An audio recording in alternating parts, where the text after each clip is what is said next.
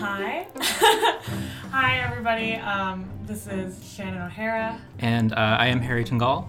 And so we are both at the Daily Californian. I'm currently the staff representative. Um, yeah. yeah, and um, I'm from arts. I uh, usually cover comic books, but uh, yeah, we're here to talk about Game of Thrones. So we're super excited. We're both really big fans of the show, um, though we got into it in pretty different ways. Um, I binged it all right before season seven. Um, I wanted to impress people right, right before I was meeting new people. It was around the turn of the school year. Um, so I was like, I need to kind of be up on this. And so I, I watched, the for me, the first six seasons kind of all over the course of a month and immediately fell in love. It reminded me of everything else on TV and movies that I was really into. Yeah, and I had to watch it somewhat under duress because uh, I was in. Um, Film 181, which is the advanced screenwriting class. Um, and to, in that course, you have to simulate being in a TV writer's room. So the show that uh, that class traditionally uh, uses for the writer's room exercise is Game of Thrones. And we had to, if we hadn't seen Game of Thrones, catch up on like seven seasons of television in order to be prepared to write a uh, potential uh, first episode for season eight. Um, so was kind of weird because I didn't love Game of Thrones for quite a bit. Um, I think I only really realized that I had an emotional tether to the show during the Red Wedding and just how awful I felt afterwards. I was like, this must be an indication that I like this show. um, and then I really kind of got into it around season four, season five. Um, and yeah, it was a very kind of gradual transition into loving Game of Thrones. Um, writing that uh, hypothetical season eight premiere was a lot of fun, and we can kind of yeah. talk about that later. We, we are definitely going to get into um, some of what that episode entailed. Um, I was lucky enough I got to play Arya when we did the little script reading of Harry's lovely script um, that he wrote with this class. So we are going to talk about what we think is going to happen during season eight. Um, a lot of things are definitely going to happen. There's a lot of um, things that have to come full circle, a lot of characters that will meet their demise and the end of the day, there's a throne that somebody's got to take over. So, Harry, what what do you think will happen, and what yeah. do you want to happen? All right. Well, my kind of cohort of uh, of a writer's room and the previous kind of cohort of that writer's room um, kind of weirdly came up with the same beats individually of each other. Um, kind of like having that reunion at Winterfell um, and just kind of those emotional beats. Um, Jaime Lannister out on the road, on the King's Road, um, as he's traveling to Winterfell, uh, that kind of stuff, um, and which we kind of actually see in some of the promo material of um, that we've seen from HBO and Game of Thrones. Um, the the dynamic between um, Sansa and Daenerys that's kind of fraught that will they'll eventually have to kind of smooth over in their alliance. Um, the kind of emotional tether of having Jon and the Crypts reflecting um, on spoilers his true parentage um, that he is half Targaryen and half Stark. So those are all kind of things that we came up with um, that weirdly found its way into some of the promo material that we've seen. Um, so I think it's kind of interesting how we kind of arrived all kind of independently of each other at some of the same things. Like in in episode one, you're gonna have to just kind of have these logistical things play out so that everyone's in the right spots where they need to be in order for the rest of the season to play out. That being said, um, I am really interested into whether or not Dany will actually break the wheel. Um, I what I want to happen is that she and Jon just kind of happily share the throne, but obviously that's not going to happen because that's not the show that we know. Um, so I think there is a real possibility that uh, one of them will have to die. Um, Jon is the Song of Ice and Fire by himself, so that doesn't bode too well for Dany, although I really dislike that possibility. Um, so, yeah, just yeah. weird having to get ready for character deaths that will leave me devastated uh, in a few weeks. So, I don't know, Shannon, yeah. what do you think? Um, I didn't have to write a whole episode about it, but so I can just be indulgent, which is nice. Um, I definitely want to see something go down between Jon and Dany. Um, I want one of them to kick the bucket for sure. Genuinely, I don't know if I have a preference for which one. I just really want that dramatic scene. Um, in my head, um, I would like to see one become a White Walker because I want to see either Jon or Dany riding that ice dragon, and then someone else on the other dra- one of the other dragons. Um, I guess there are only two now, but um, oh no, there's three. I'm not Yeah. crazy. There's three. Yeah. There's still three. Just one's made of ice. but I want to see dragon on dragon, Dany on Jon. I think that would be awesome. And then my other little like pet project, secret desires my favorite character is actually Melisandre. I think she's extremely compelling and always brings something exciting and something new. Um, so I'm very much looking forward to her prophesized return. Um, we haven't really heard hide nor hair of her for a little bit, so that's something that I'm personally really looking forward to. Um, yeah, definitely. She has to come back. There is that prophecy that uh, sh- that she said that she'll have to die in Westeros. Um, so there's a real chance that we'll get to see some substantial Melisandre content, which uh, bodes well for uh, for those of us who lo- uh, like her character. Yeah. Um, yeah, I think, well, one of the interesting things that we as a writer's room kind of dealt with, um, and I'd really like to emphasize that it was like a bunch of other people, not just me, that were kind of like involved uh, with ideation. So it's really all of our ideas kind of lumped into one. Um, we all had to kind of grapple with the theories that are out there. Um, just folks on Reddit that have like spent way Yeah. longer thinking Some about of y'all this are really creative. yeah. Um, one of the things that we kind of ran with um, was Bran becoming the Night King. Um, and there are a few different mechanisms that we were kind of toying with. Um, the first that I think is really popular amongst the fandom is Bran kind of literally becoming the Night King um, in kind of this closed loop um, where he's responsible for starting everything, like through his um, time travel Bran. powers. Yeah, stinking Bran. Um, but our kind of writer's room went about it a slightly different route where Bran kind of becomes a proxy for the Night King. Um, he, tr- you know, does uh, he uses his green sight, and the Night King kind of grabs hold of him, and then kind of turns Bran into this proxy that he can kind of use to be, you know, on the inside of Winterfell and kind of have his man on the inside uh, be Bran, and you know that obviously gives the Night King a whole host of powers, uh, this giant advantage that he can use tactically uh, over the living, in addition to having uh, Viserion uh, on his side. So that was kind of how we um, imagined uh, the arc of season eight going. Um, in addition, that would also kind of uh, give it some emotional uh, emotional heft. Um, if Jon or Dany is to uh, kill the Night King, they're gonna have to kill Bran, which is this kind of character um, that we've sort of grown to care about. Some Uh, of us care. yeah, some of us care. us, like myself, do not. there's three of us that care um, about Bran. Um, so having to kill him to kill the Night King was um, something that we found uh, interesting to play with. Yeah, So, I yeah. think I definitely like the idea of, like you mentioned, Bran being a proxy for the Night King more than I like the idea of him being the Night King himself. And for me, that ties back to all the debate we're having about what the White Walkers actually want. Um, and in my opinion, there's room for a more compelling reason if Bran is not the Night King, because then you're also kind of asking yourself what Bran might want. Um, and Bran's a good guy, even though I don't like him.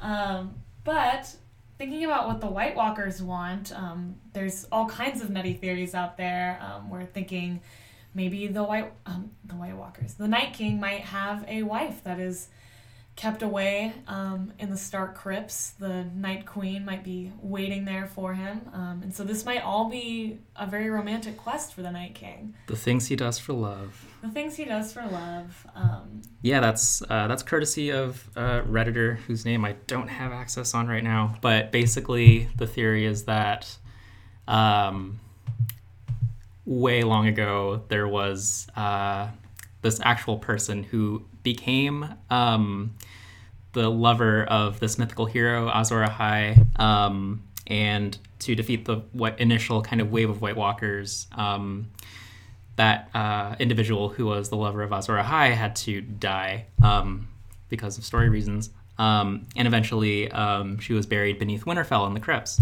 So, uh, you know, if uh, that person is involved with the Night King, then that gives the Night King an emotional reason to uh, put a target on Winterfell. Um, it's really kind of odd because Winterfell geographically is the nearest like major location from the Wall, which is the White Walkers' point of entry into Westeros. So, in addition to kind of Winterfell being this logical geographical like point of interest for the White Walkers, um, they might have this emotional reason uh, for raising an army of millions to, you know. Yeah, you know. and just to give credit to that theory, that came from an article written by Milos Katanovic. Um, and so definitely check that out on Reddit. It was posted by Dawn Horizon. Um, so definitely a very interesting theory. Um, I mean, we were talking about how yes, Winterfell is closer um, to north of the Wall, and how that might be a strategic opportunity. But there's also maybe the trick is um, that they're going to King's Landing, which we've also talked about. um, Yeah. which is a very interesting theory. Um, that theory kind of the whole idea of that is Winterfell is kind of a red herring. Um, there's this massive um, battle for Winterfell that our heroes uh, win at great cost, but really it's just a diversion for the Night King to um, sack King's Landing in the south, um, where Cersei is uh, more or less vulnerable. She doesn't. Um, we don't know if she has the Golden Company yet, or you know what her forces are like. So, in doing that, uh, our heroes may win Winterfell, but they're going to be, you know, faced with a battle on two fronts, uh, from the north and the south. If the Night King is able to uh, raise an army, a southern army of, I would Zombies. love to see Euron Greyjoy and his army and all those ships be White Walkers. I think that would be really cool. do you think Um, Euron would be as insane as a zombie as he is as a person? Worse, better? Probably worse. Yeah. I mean, we also talked a little bit, I think, about a theory that Euron Greyjoy might be the one to kill Jon Snow in a, a major plot twist. Ooh, Um, I haven't heard of this one. Can you tell? I, I don't know all the details of it, but people um, feel like it would be a shocking choice, and there are questions of why introduce Euron, um, who is clearly such this like strong and compelling character who has such a key role to play from everything that we can tell, um, and he might be the one um, to actually face off with Jon in battle. And I think more credence might be given to this if he is a White Walker and they end up on opposite sides that way Yeah. but I think it would be maybe we're all being led astray thinking that this will be Dany versus Jon when one of them might die tragically in the arms of the other. Yeah, I mean that that Euron uh, Euron uh, white theory. Like, if that happens, then not only do they have a land battle to be kind of concerned about, there's a naval army of whites that you now have to be concerned about. So that'd be interesting. I'd be down for that. Zombie pirates. That, Zombie pirates. I know that um, appeals to your sensibilities quite a bit. I'm a big Pirates of the Caribbean fan, y'all, so I love the idea of zombie pirates. Um, I think it would be cool if the waters freeze over as the ship sails over it, but Oh, damn, that's that'd be cool. me.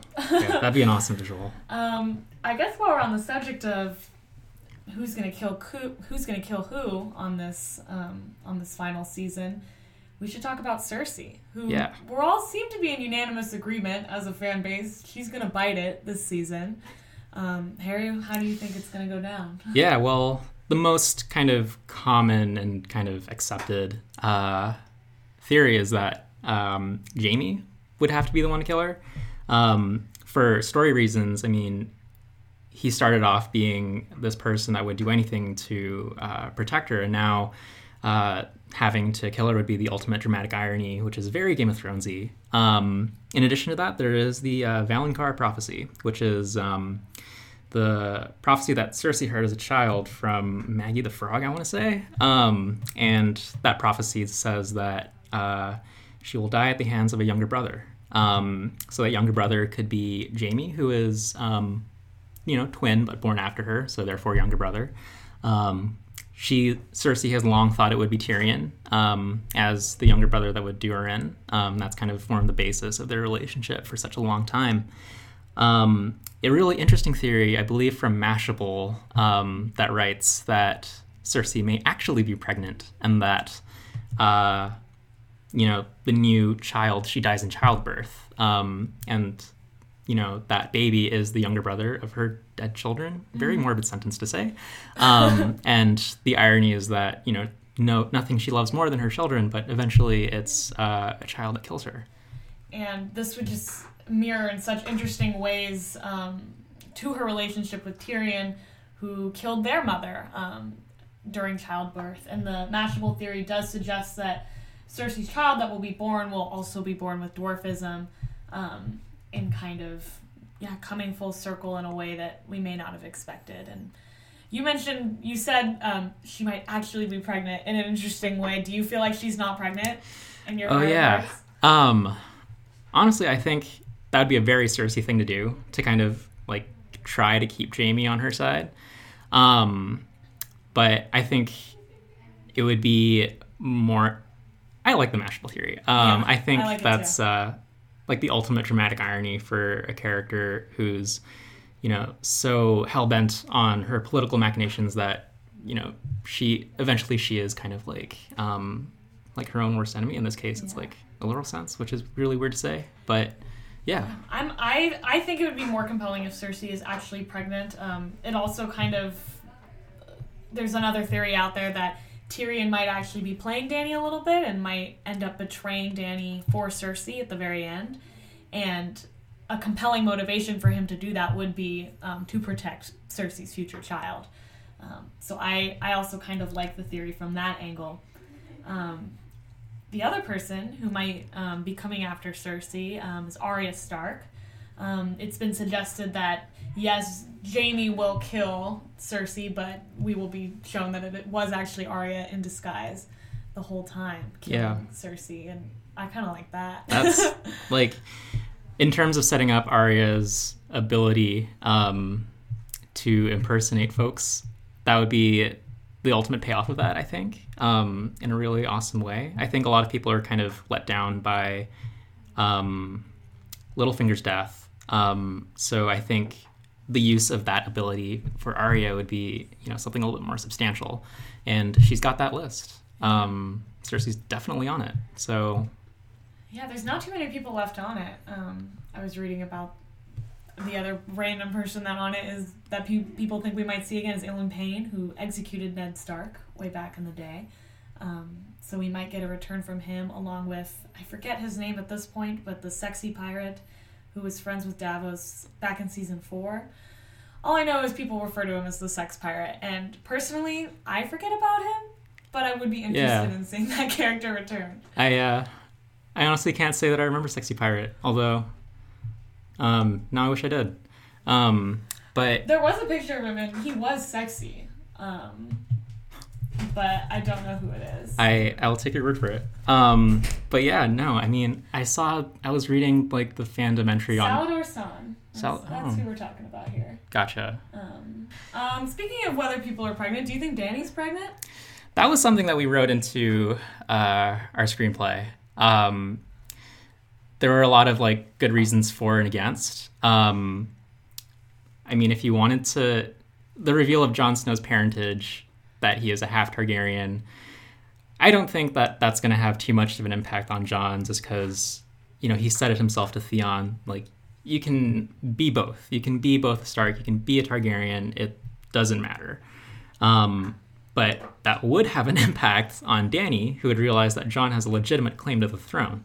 Um, and that's what she wants. Um, so if she were pregnant, then that would maybe offer some emotional tether to keep them from, you know, splitting apart in their Right. alliance.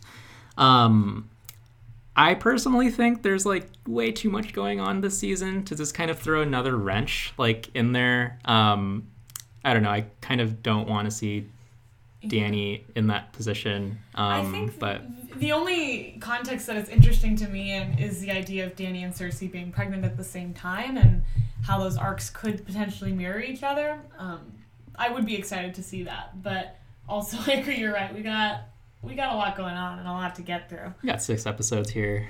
It's a lot to cram in. Yeah. Um, but yeah, I think I don't know.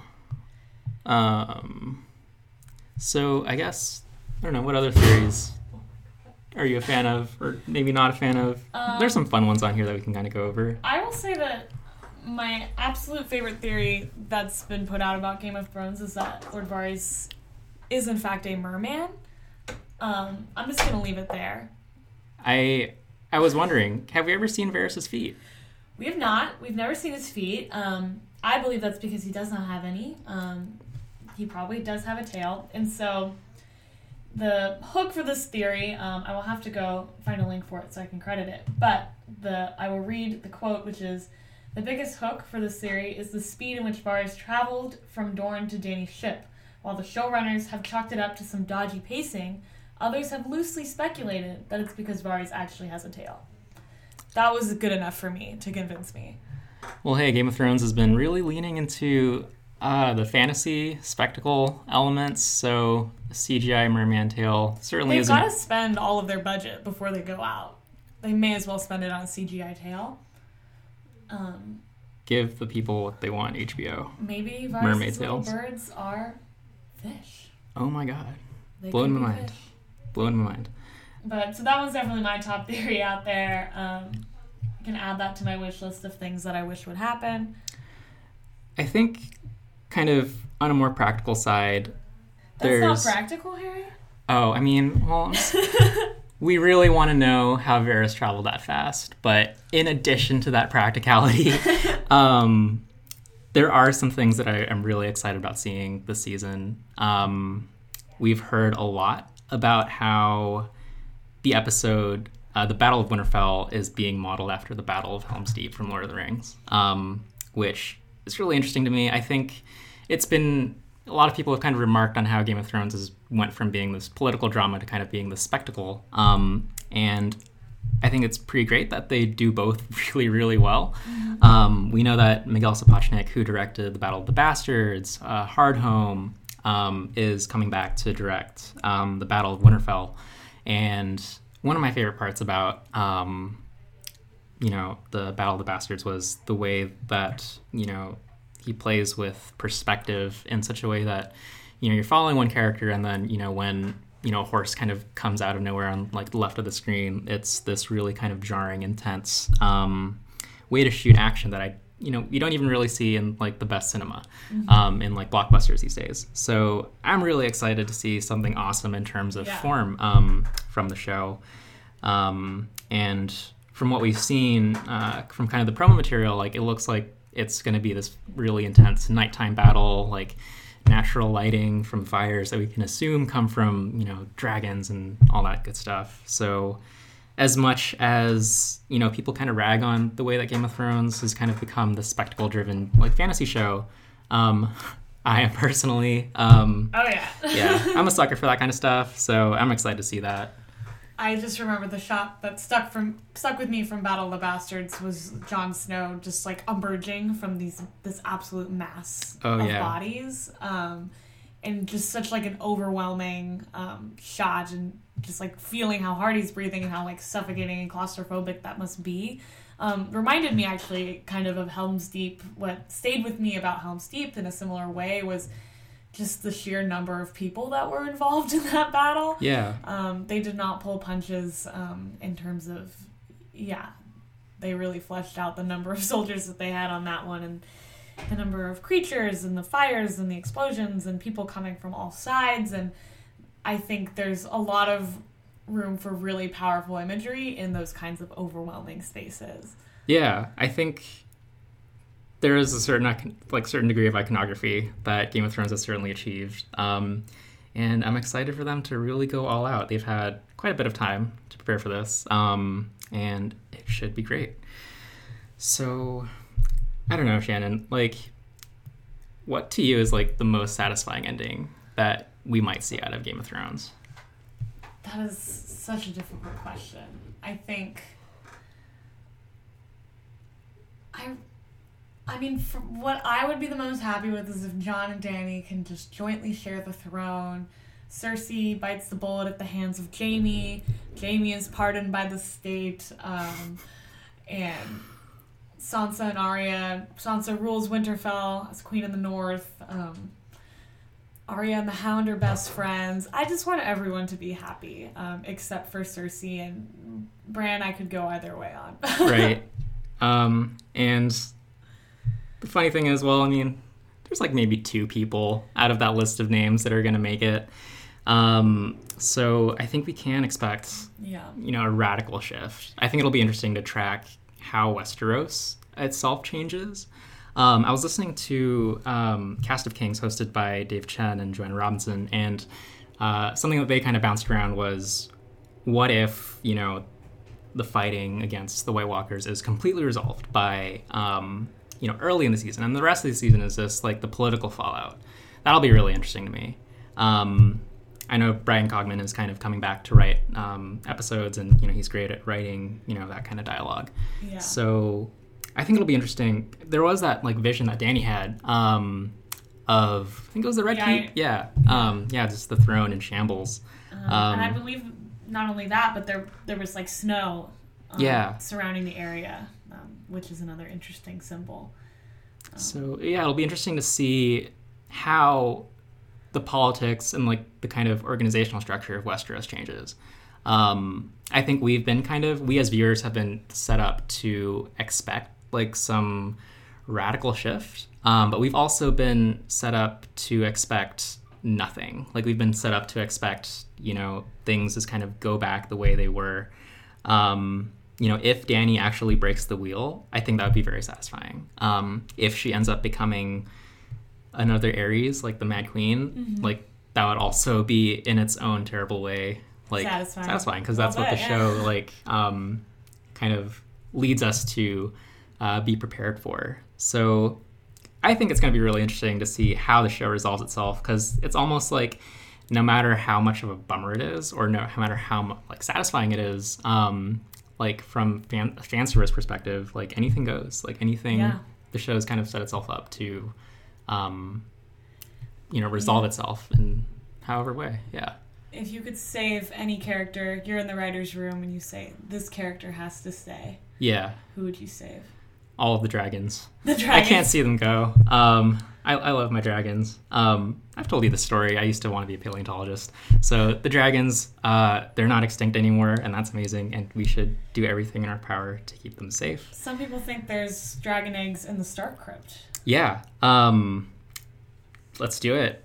More dragons. More Um, dragons. I know that's like totally antithetical to like the political drama that we uh, expect from Game of Thrones, but I love me some dragons. Um, I'm sorry.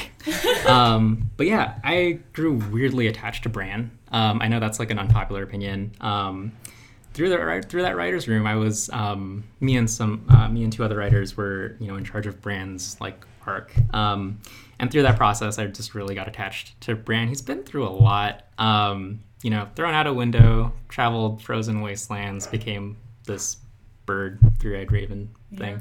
Um, and you know, he is like in a weird way the most powerful person on the show. It's um, so in in that in that sense, like he might bite it, and I totally understand that. But I think it'd be uh, I really want to see um, a satisfying kind of use of that power in some way, something uh, something to pay it off.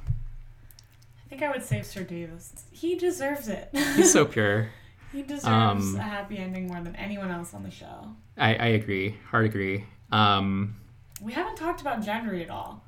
yeah, What sort of role do you see him playing in this last season since it's been so overhyped for so long? Yeah. waiting.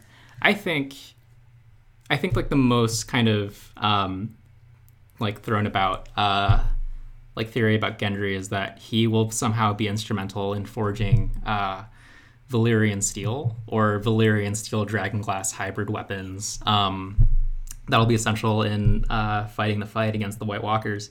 So I think it'll be really interesting to see that. Um, we don't really know, I think, how Valyrian steel is made, and that's a potentially like universe altering kind of development um, in forgery of all things. Um, so it'll be interesting to see how uh, Gendry kind of like makes himself useful in like beyond being a very fast runner to run from Frozen Lake to uh, to. A But you don't see him hopping on the Iron Throne. Ah, that would be that would be a real left field, Yeah. I think. Pick. Um, although not a bad pick.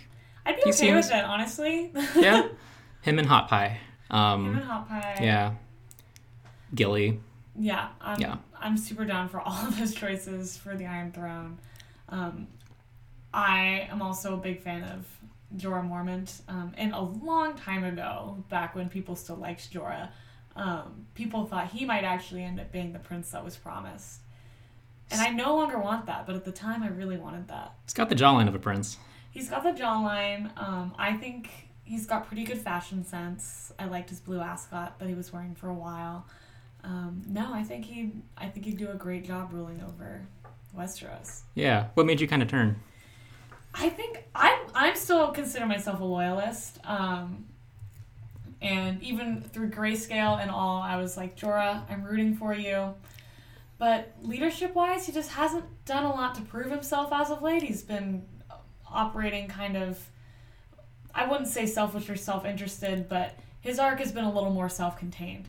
Um, and maybe that'll change and maybe he'll kind of make his way back around, which I would be very excited to see. But I definitely feel like people got sick and tired of him ogling for Dany, which Yeah. I'm not a fan of that part of Jorah. Yeah. like the Jorah. age difference is as vast as the mountain in a very uncomfortable way. um, but yeah, I think the best that we can expect out of Jorah is going down, um, you know, doing something uh, heroic, you know, for, you know, in service of Dany, um, but also, you know, maybe redemptive uh, in the sense that he'll be kind of within the orbit of House Mormont. Um, he's in the north, so it'll be interesting to see how he interacts with uh, the people that he's separated himself Yeah. uh, from from such a long time. Yeah, I am looking forward to that homecoming.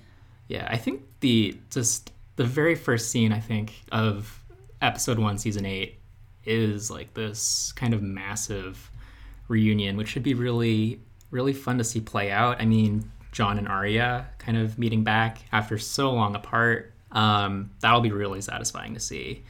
Um, I know in our screenplay it was um, you know, they don't have a whole lot of time to kind of catch up initially, and they kind of have to wait for that emotional release. And Arya is actually um, uh, one of the people in um, in our writers' room uh, wrote this awesome scene where uh, Arya uh, is the one who comforts Jon after Jon realizes that uh, he is half Targaryen, and they have this really great emotional scene in the crypts. Um, so looking forward to that kind of interaction. Um, just if anything to see uh, my friends' writing validated and Yeah. brought to the screen.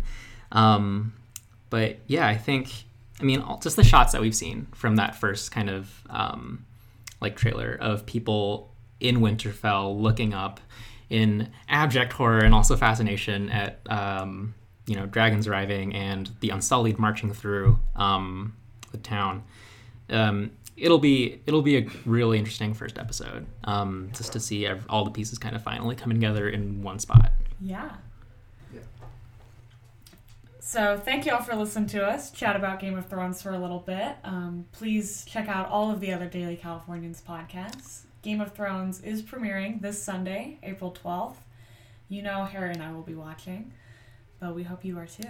Yeah. Um, gonna be an exciting Sunday. Sunday is coming. Um, as Shannon said, uh, subscribe, leave us a good review, um, and pick up a paper. Follow us on social, all that good stuff. If you're watching the episode, you can tweet us at Daily Cal Arts. We will reply. We're super excited to talk about it with you. Thanks for tuning in. Thank you.